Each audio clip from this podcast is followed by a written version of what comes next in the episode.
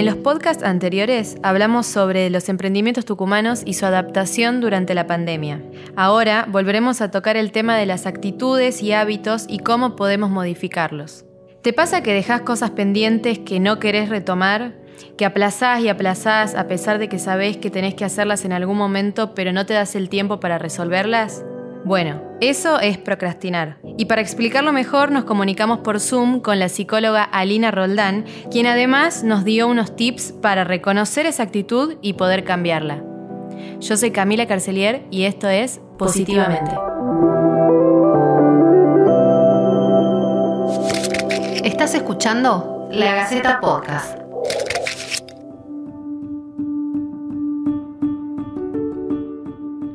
Bueno, Ali, Contanos, explícanos, ¿qué es procrastinar? Bueno, procrastinar es eh, postergar, ¿sí? Tiene que ver con postergar o dejar para hacer más adelante una o varias actividades, ¿sí? Pueden ser en distintos ámbitos de nuestra vida o puede ser que nos demos cuenta que usualmente en algún ámbito de nuestra vida no suceda que postergamos con más frecuencia, pero sí tiene que ver con postergar y dejar para más adelante o por lo menos decidir dejarlo para más adelante. Eso, eso es procrastinar. Leí que más allá de la vagancia, que puede ser una de, de, las causas, tiene, está más relacionado esto con las emociones, ¿no? Con no asumirlas, con no hacerse cargo, ¿es así? Mira, tiene que ver con un componente emocional que es la motivación, que la motivación es un componente emocional muy importante, pero no es el único. Lo que nos sucede a veces es que postergamos si por cuestiones anímicas no nos sentimos bien o porque nos encontramos con algunas frustraciones o con algún logro que no se dio de la manera en la que esperábamos. Entonces anímicamente decidimos o dejar la actividad o directamente por también emocionalmente, por ejemplo, podemos tener miedo, ¿no? podemos tener una cierta inseguridad entonces postergamos iniciar una actividad. Lo que sucede es que para el momento de realizar cualquier eh, proyecto, alguna meta que tengamos, la motivación no es lo único que necesitamos. ¿sí? La necesitamos, por supuesto que sí, pero también necesitamos otros recursos como son la organización, la organización del tiempo, el compromiso con uno mismo, la constancia con la que yo sostengo alguna actividad y los hábitos que me puedo formar alrededor de un proyecto que tengo, alrededor de algún objetivo o de alguna meta. ¿Se da en algunos casos puntuales? Digo, ¿hay ejemplos que podamos dar de, personas que les suele pasar eso en, en ciertos ámbitos?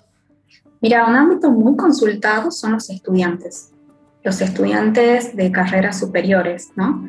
Porque llegado el momento de retomar los estudios, por ejemplo, después de las vacaciones, o bueno, con esta situación de pandemia también que muchos postergaron bastante sus estudios por la modalidad de cursado, el retomar la actividad, eh, comentan, y es muy frecuente la consulta porque les cuesta de nuevo no solamente volver a lo que se conoce como la rutina, sino también porque eh, comienzan a querer ver resultados en, muy poco tiempo, es decir, volver a crearse hábitos muy rápido.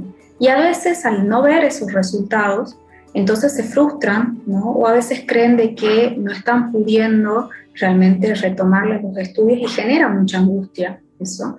Lo que también nos pasa, y esto también es algo muy consultado en los estudiantes, es eh, que postergar también lo hacemos porque queremos una satisfacción a corto plazo. Y sin embargo, hay logros que son, antes, que, antes de, de, tener un logro, tengo que hacer una inversión. Tengo que hacer una inversión de tiempo, de esfuerzo, de hábitos, ¿no? Entonces, el logro va a llegar a largo plazo. A veces un, objetivo a corto plazo es eh, hacer algo momentáneo, algo para el fin de semana, y sin embargo, algo a, largo plazo pueden ser los próximos dos, tres meses, ¿no? O los próximos seis meses. Entonces, es muy consultado por estudiantes el, tema. ¿Cómo podemos darnos cuenta que estamos eh, procrastinando?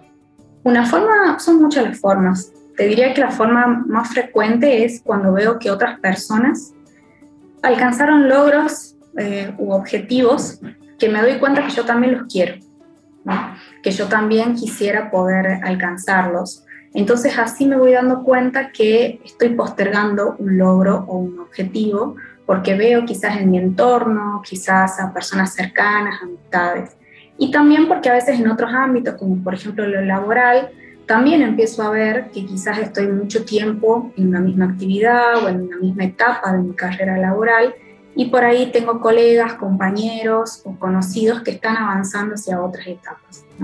Por supuesto, esto también va mucho de la mano de la interpretación que yo haga y de la lectura que yo haga de los demás, de las circunstancias, pero no deja de ser una información que a mí me ayuda para decir, bueno, realmente estoy queriendo eh, alcanzar otras cosas y me estoy dando cuenta que me estoy demorando o que estoy postergando.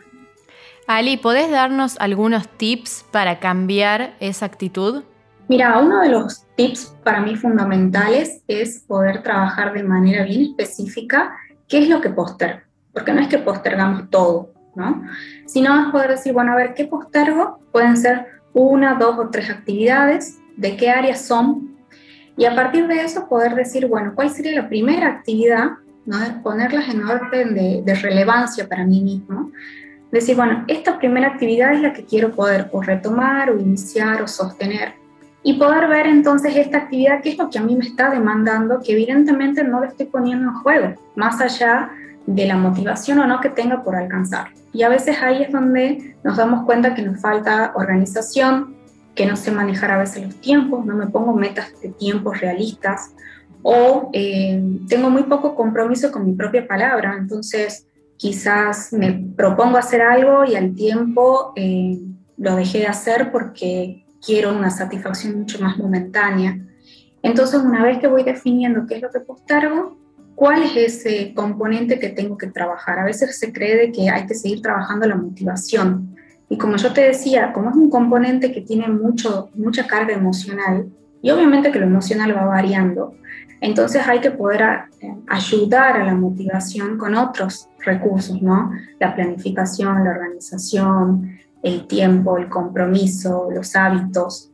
Y una vez que voy logrando eso, también algo que me parece fundamental es, ir evaluando logros eh, a corto plazo, ¿no? Es decir, esta es una meta larga, ¿no? Es una meta que me va a llevar un poco más de tiempo, bueno, ir reconociendo los pasos que voy dando, los escalones que voy subiendo, como una manera también de devolverme a mí una mirada más positiva de que no es que nunca llego o que no hay logros, en el camino, ¿no?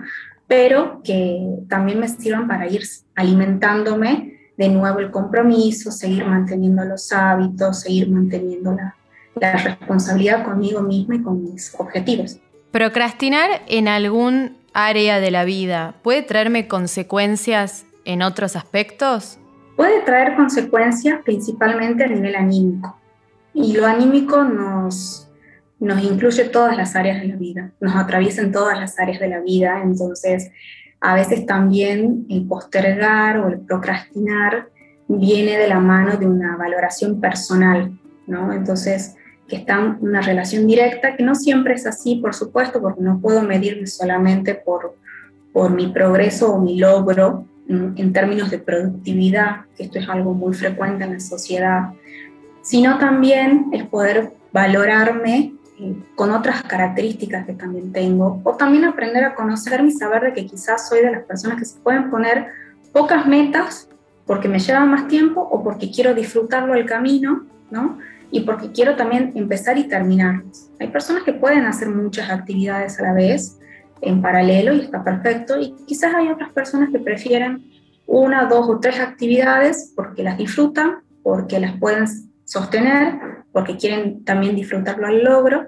Y entonces ahí nos damos cuenta que sí, influye en muchas áreas de nuestra vida, pero principalmente en la valoración personal que uno hace de, de uno mismo.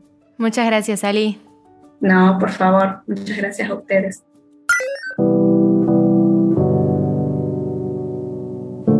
Gracias por escucharnos una vez más. Envíanos tus consultas o sugerencias a podcast.lagaceta.com.ar o déjalas en los comentarios de la nota en lagaceta.com.ar. Esto fue La Gaceta Podcast.